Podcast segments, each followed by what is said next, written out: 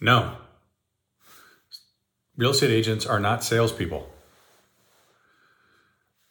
They're entrepreneurs. The problem is, is that most people have no real idea what that word even really means. And and what it means. Well, let's maybe start with the, what is a real estate or a salesperson. Salesperson is somebody who's got a job and they have a product and they're required to go out and sell it. Part of what a real estate professional does is sales for sure.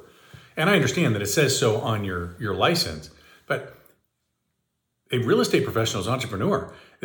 They have a responsibility for the creation of value in the operation of a business. They have a responsibility for the creation of value in the operation of a business. I'm, and the only way I know to track or measure whether or not you're providing the right value in the operation of that business is through return on investment. It's one of the reasons that, that like tracking and measuring is so critical in making really intelligent decisions and creating the confidence that we're all looking for as this market is shifting. See, see, here's the thing there are a lot of real estate professionals that are walking around right now, and they're really confident that 2022, I'm sorry, 2023 is going to be an amazing year for them. And the reason for this is because they're absolutely solid confident. They know where their business is coming from. That's the bottom line. So, what are five things that you can track maybe? What are three things that you can track maybe? Hell, what is one thing that you can track um, in 2023 to make sure that 2023 is an incredible year for you? Again, to the point of entrepreneurship, I, got to be perfectly clear. A salesperson does not do the legal work. They don't do the lead generation. They don't do the uh, the delivery of the service or delivery of the product. Think about this for a second. Okay. And yet, as an entrepreneur in the real estate profession, you are expected to know all the legal documents. You are expected to know all the inventory. You're expected to prospect, call, make appointments, make presentations, all the things that a salesperson does. You're expected to manage all of the transaction.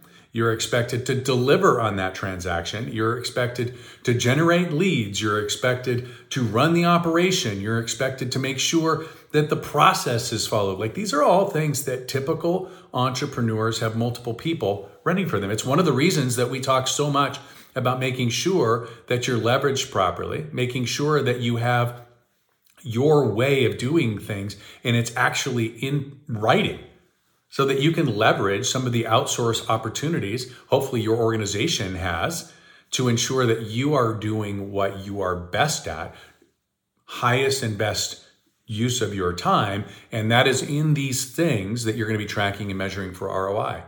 So I'll give an example, right? So from, I might have a marketing, a lead gen thing that I'm going to track and measure. How much money am I spending?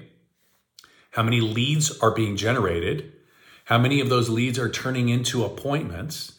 And then this is critical. You've got to finish the loop. How many of those appointments, those contracts are turning into closings and that's money. Okay. That's the return. Remember, what I originally spent has to return on that investment. When it comes to your prospecting, maybe that's something that you're tracking, tracking and measuring. Maybe you're tracker, tracking and measuring the number of closings that you have and the number of uh, uh, reviews that you get. Like there's there's a way of getting reviews in this review economy that we're in, knowing full well that if you have more reviews and if you have more five star reviews, you're going to get more business. That's a return on investment.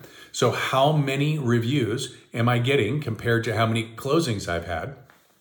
And of the reviews that I'm getting, how many of them, them are five stars? That may be another thing for you to track. Track, but you need to come up with two, three, five very specific things as an entrepreneur that you're going to track, track and you're going to measure against a return on investment. Because remember who you are. You're not a salesperson. You're an entrepreneur.